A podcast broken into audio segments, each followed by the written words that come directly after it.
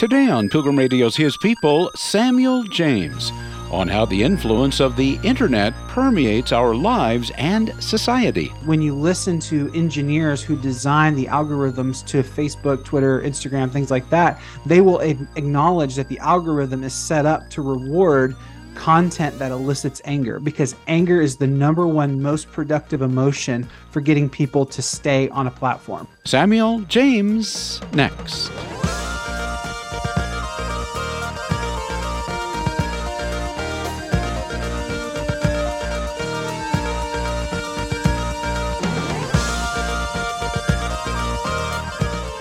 Samuel James says the internet is the single most immersive cultural force in the lives of most modern people.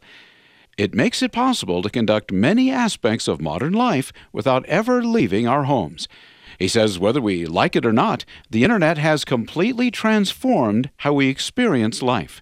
This idea is behind his very insightful new book, Digital Liturgies Rediscovering Christian Wisdom in an Online Age. Samuel James is acquisitions editor for Crossway Books. Samuel, was there a proverbial aha moment which led you to write about the comprehensive effect of digital technologies on our lives? Yeah, I think there was a couple actually. So around 2016, 2017, and kind of the political uh, chaos that was happening, for lack of a better word, um, I started paying close attention, maybe for the first time ever, to the way in which I saw in myself and I saw in people that I knew um, kind of things that I'd never seen before, like ways of talking, ways of thinking. And as I kind of interrogated that, I, it seemed to me that the only thing that was kind of facilitating these changes yes, things were polarizing. Yes, there were emotions high on on kind of both sides of the aisle. But what seemed to be the case was that the uh, we, we, were we were thinking and we were communicating in a very kind of like Twitter way. So we were just talking to each other in kind of short bursts of really emotional, reactive thinking.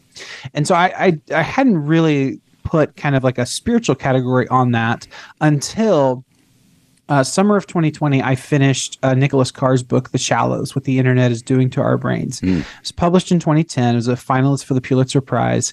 Uh, and one of the things Carr establishes in that book is that the internet actually has like a cognitive psychological effect on us as viewers. So, like, we read and think differently online than people who read and think analogically with paper and print products that that's kind of thing and there's an entire kind of reason for that between cognitive science and the science of computing to explain those effects on on us and so as i finished nicholas carr's book i asked myself what are the theological implications of that? What are the implications for our spiritual lives if this technology that we're all using to communicate, to read, to learn, um, and we're all using for good things in many cases, but what are the implications for us spiritually if this technology actually has, in its very shape, a uh, an effect on the kind of people that we are, the ways we think and communicate with each other.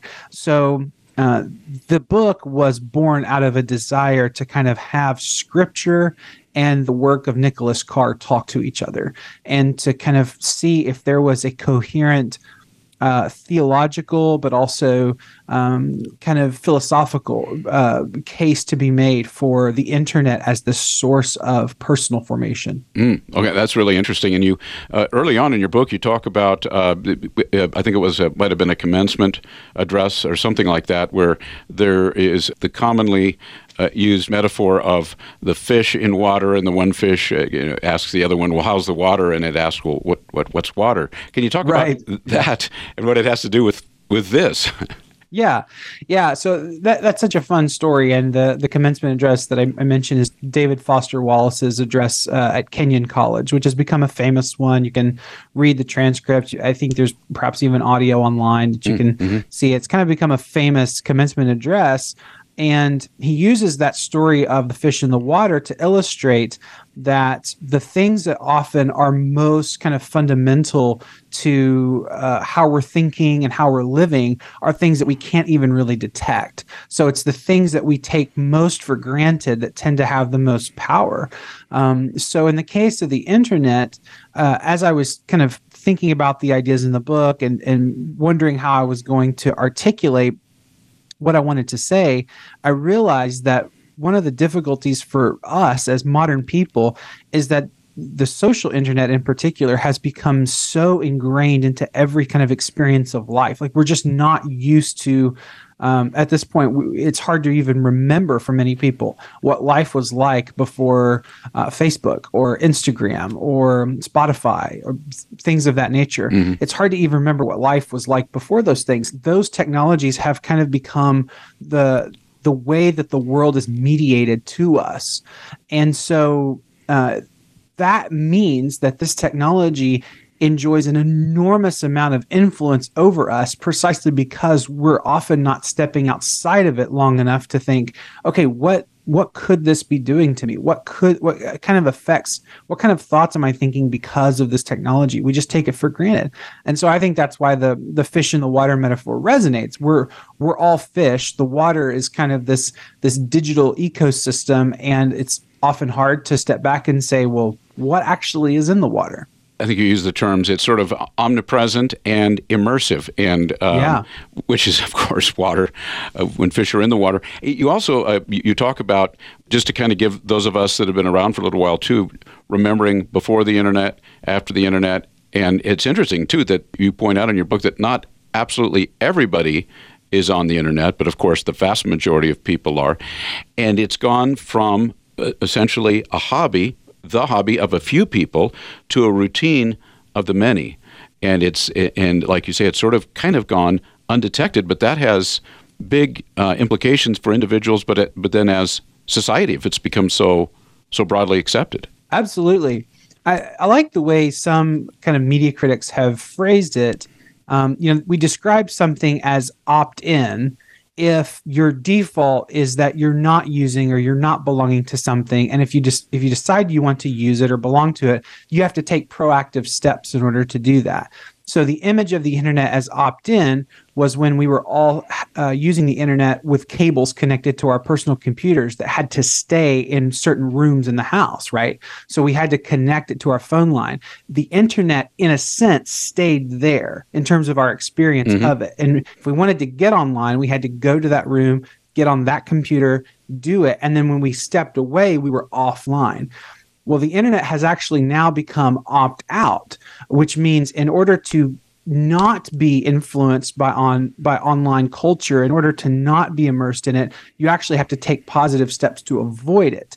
Because the default because of the smartphone because of the ambient internet technology and because of the way many employers and many uh, pop culture institutions are kind of changing the way they do business uh, the default is now well, of course you're online. Of course you have access to all this technology. Of course you're constantly looking at your phone.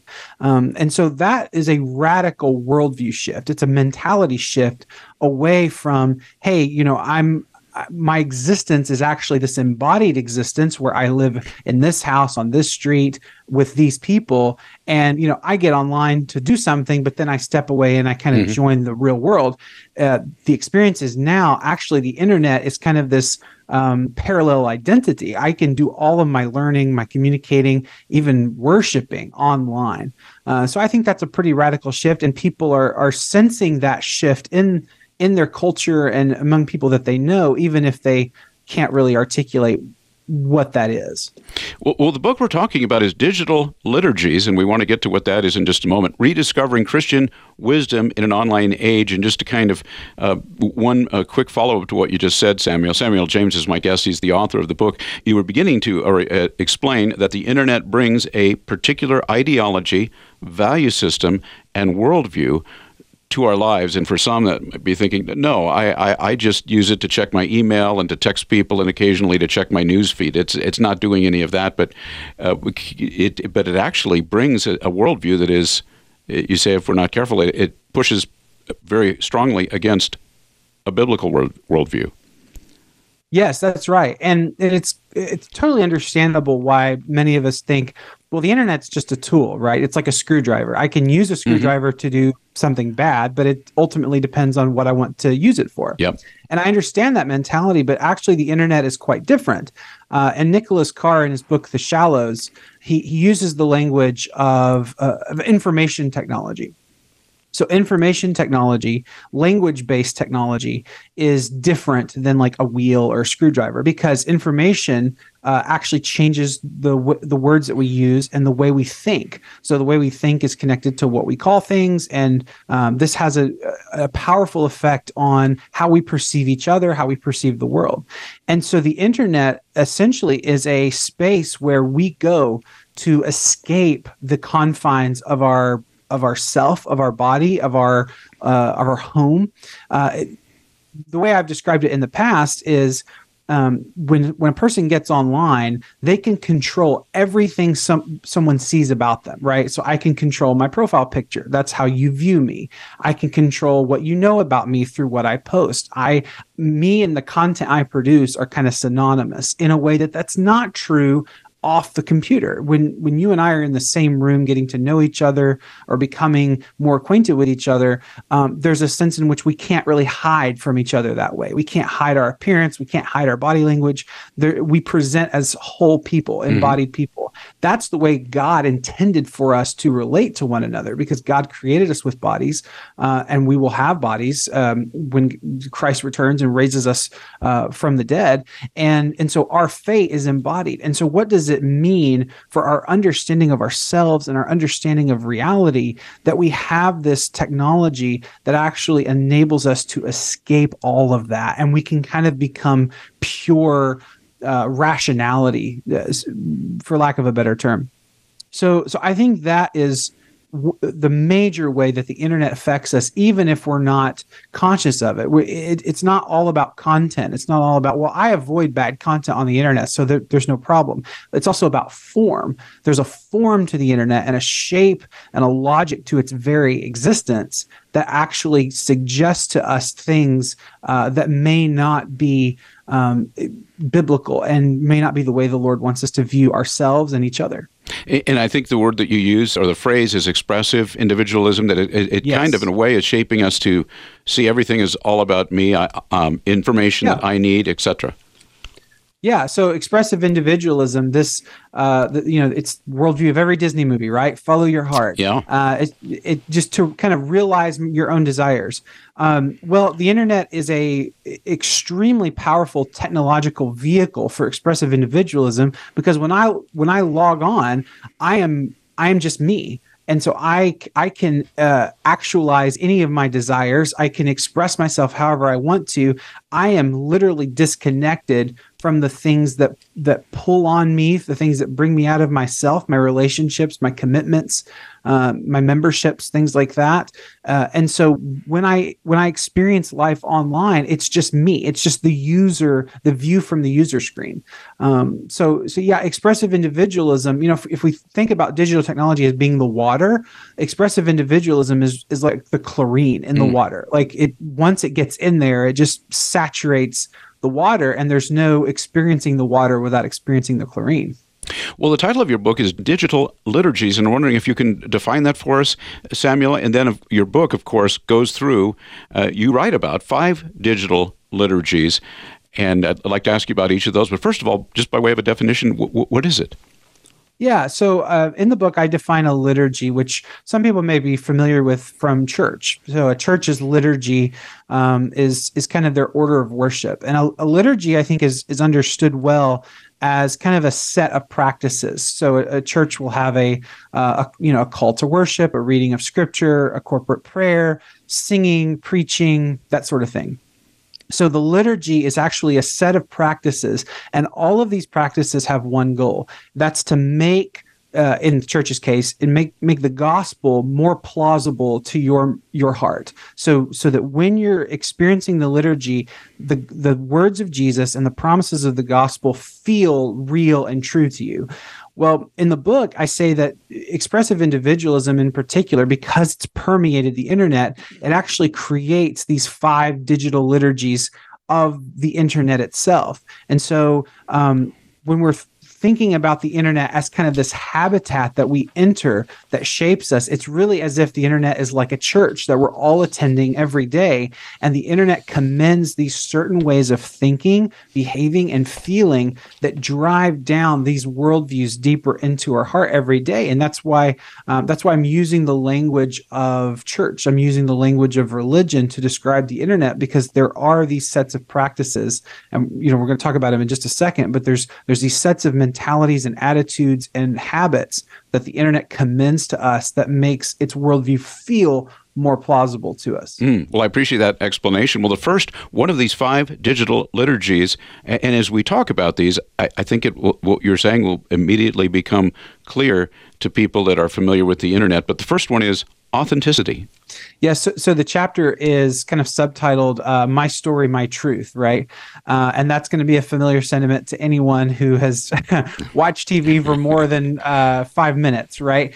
Uh, if, you, you've watched movies, if you listen to music for more than five minutes, the idea of telling my truth.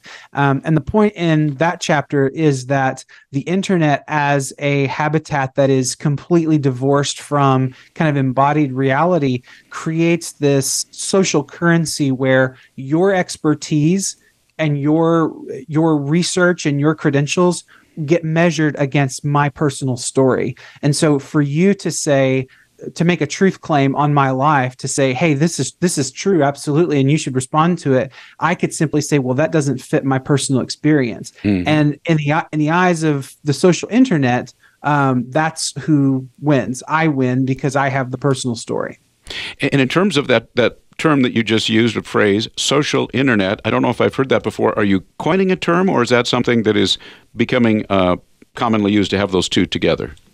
No, I have a friend, uh, Chris Martin, who's done work also in this field. Um, he has a book called The Wolf in Their Pockets, talking about social media and the life of the church. He was the first person I ever heard use the term social internet. Uh, but I think that's a really helpful way to distinguish. Hey, I don't know what he's talking about. I'm just on, uh, you know, I'm just on uh, Wikipedia trying to find out right. like when this particular car was invented yeah. or something like that. Um, there is a difference between the way we use the internet to kind of talk to and reach out to one another and just the inf- internet of facts. And so that's kind of one way of drawing that distinction. Well the second of these five digital liturgies again as as you explain these i think light bulbs are going to come on for a lot of people is outrage. Mm. uh, talk about how that is a digital liturgy and the well maybe it's too obvious to even ask, but its effect on us. right. Yeah. So, I mean, you, uh, all you have to do is open your social media apps, and you can you're just smacked in the face with this one.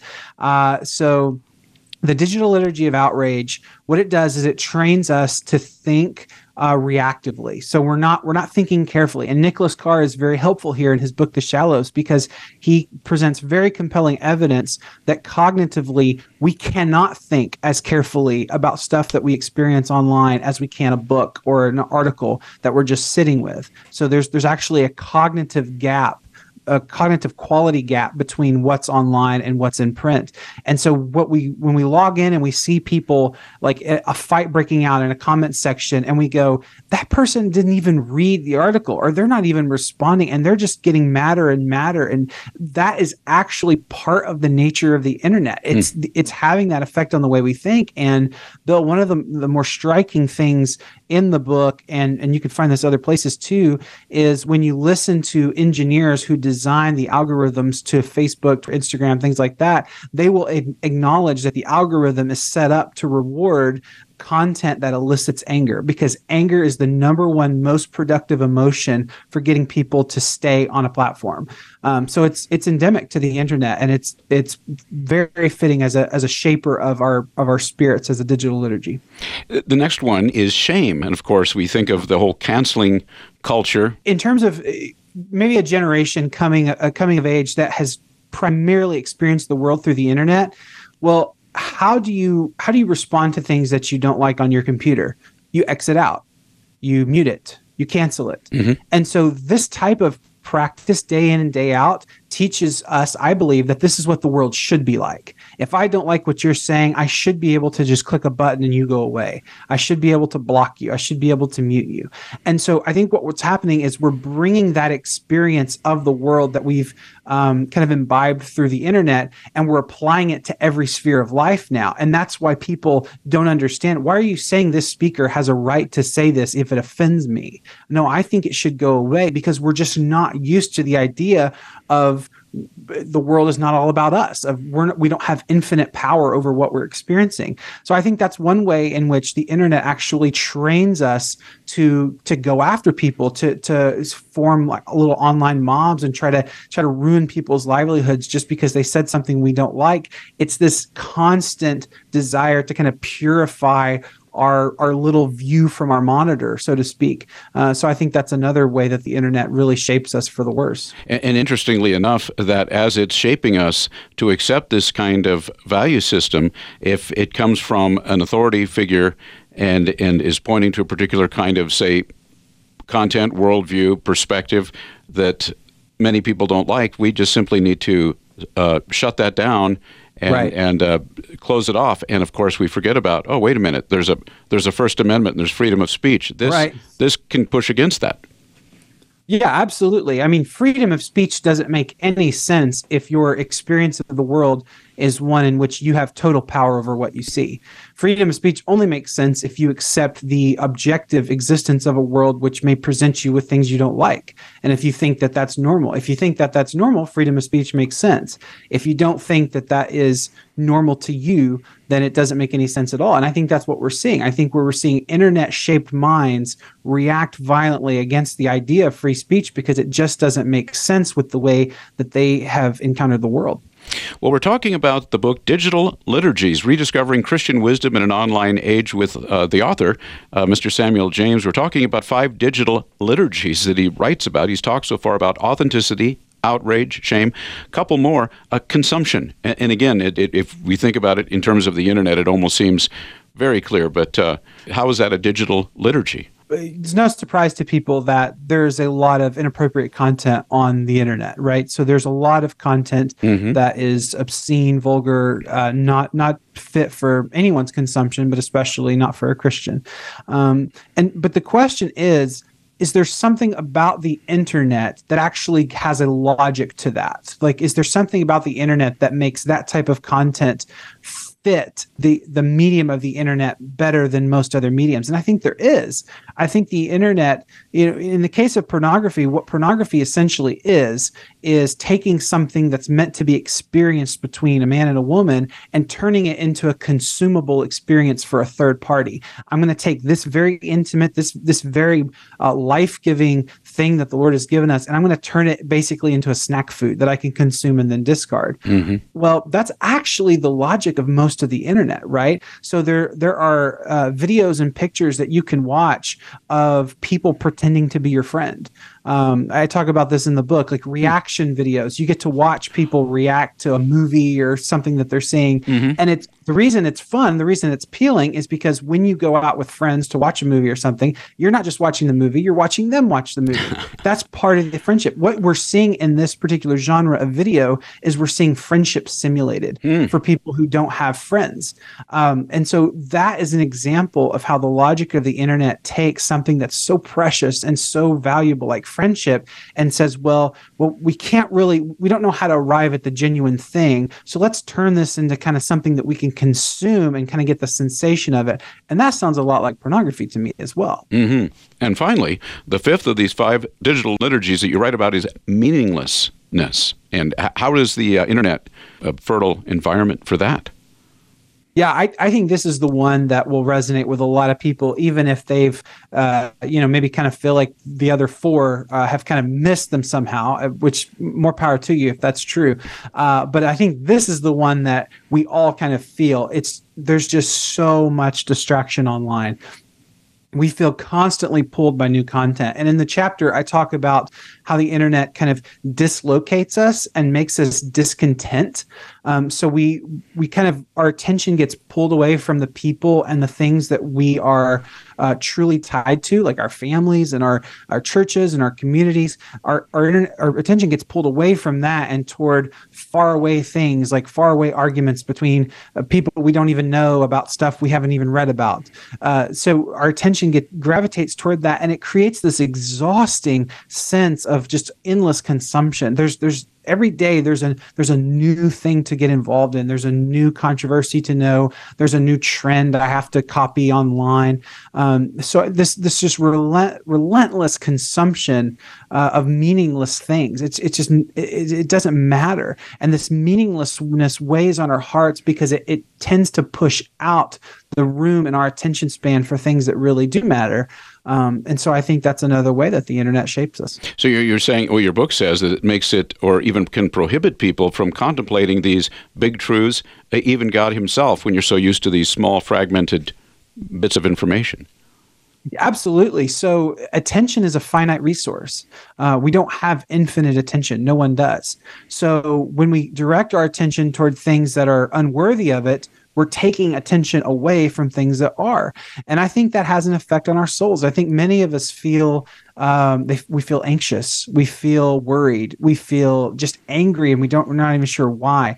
Uh, you know, there's a mental health crisis right now among especially uh, young adults and teenagers.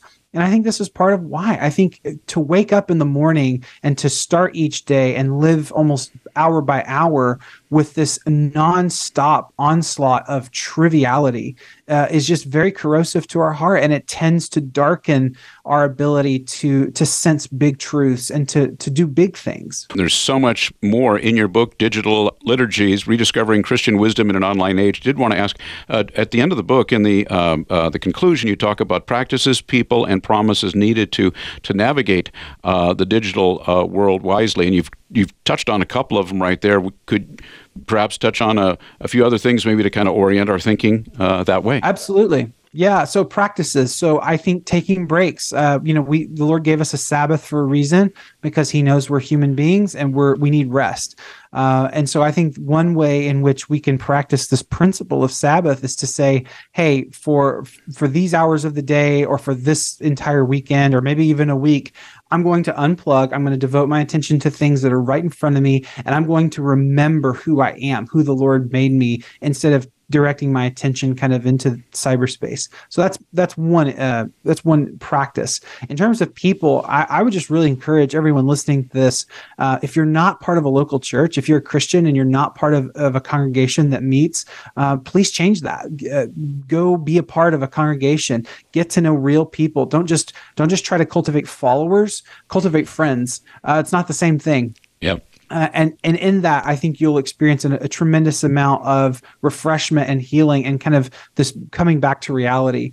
Uh, and then the promise, right? We we all need to be reminded that ultimately, when we fall into one of these digital liturgies, it's because we're looking for something for the internet to fill. We have a gap somewhere in us. Either we're lonely, either we're we're concerned about the state of the world, uh, or, or maybe we just don't have enough good work to do. Well, the gospel holds out these promises for us. The Lord has given us an identity. We are forgiven. We are His. We are adopted into His family. Uh, he's given a purpose. Uh, our purpose is to glorify Him, to make disciples, to be part of what He's doing in the world. And He's given us people to do it with. Uh, and He's promised that He'll always be with us. So if we cling to those things, I think we can find a way forward uh, in this technological age. You've been listening to His People on Pilgrim Radio. Many thanks to our guest, Samuel James, acquisitions editor for Crossway Books and author of Digital Liturgies Rediscovering Christian Wisdom in an Online Age.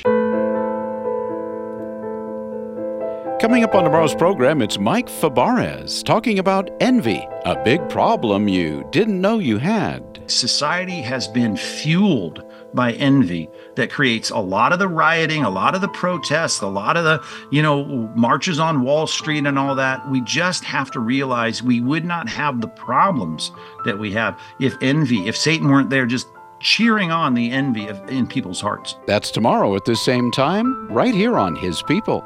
Thanks for listening.